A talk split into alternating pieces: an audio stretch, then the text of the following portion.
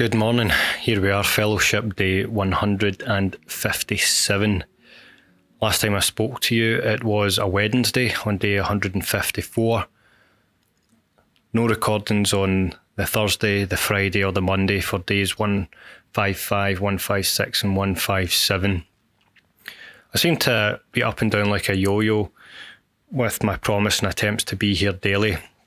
Um, but after last Wednesday's recording, I got a message from my wife saying that our daughter had a persistent cough at nursery,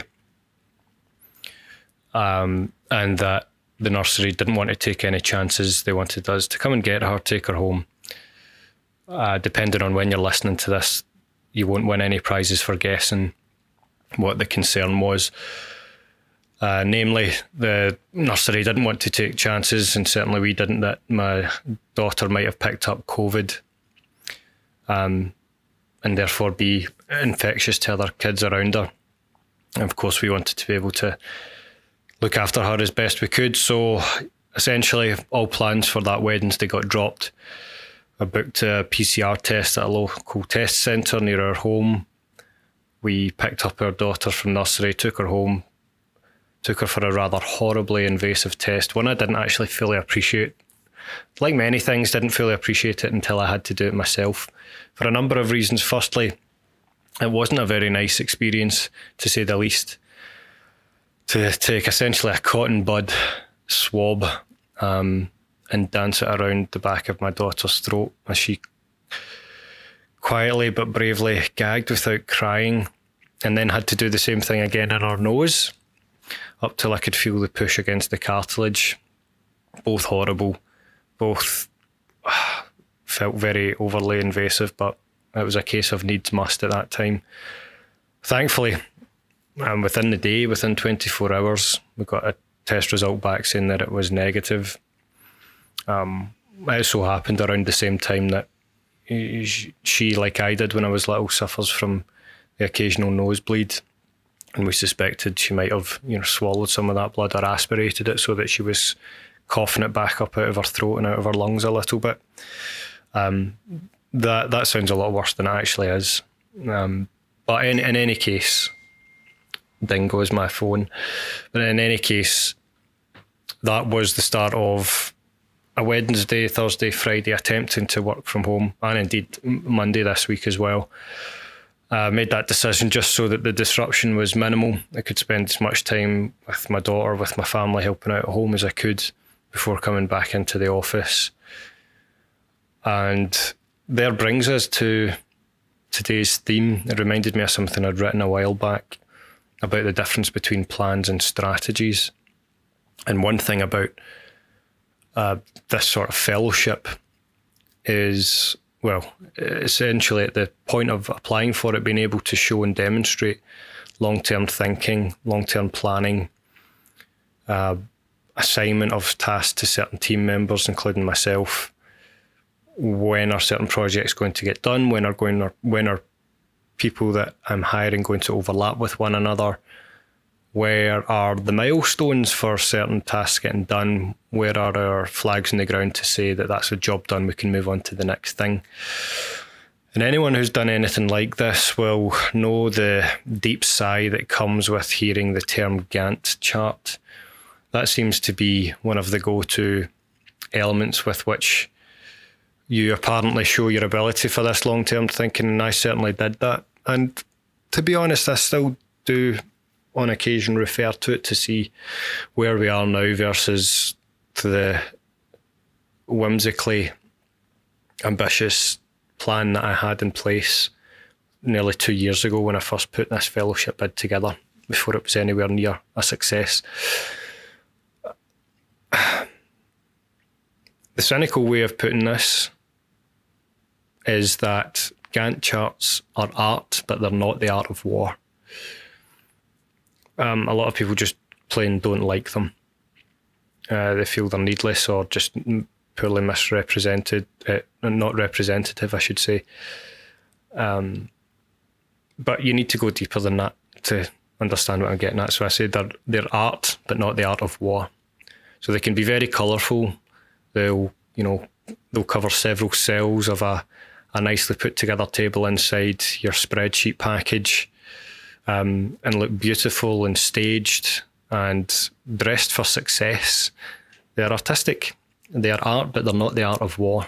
They are not the ability to step back and see the bigger picture and a picture that isn't static but dynamic. Plans are good if outside factors don't change around you, but things change all the time. And the, I think the one of the real skills in leadership, as far as I understand it, is the ability to dance with the outside changes that aren't within your control. To practice the, the art of war, as in thinking about strategies as opposed to plans. Your original Gantt chart in your fellowship might have been plan A. The art of war requires you to think about plans B, C, D, E, all the way through to Z or Z, depending on what part of the world you're from, and perhaps even beyond. It's the ability not to stick to the plan, but to have a flexible strategy towards your goal.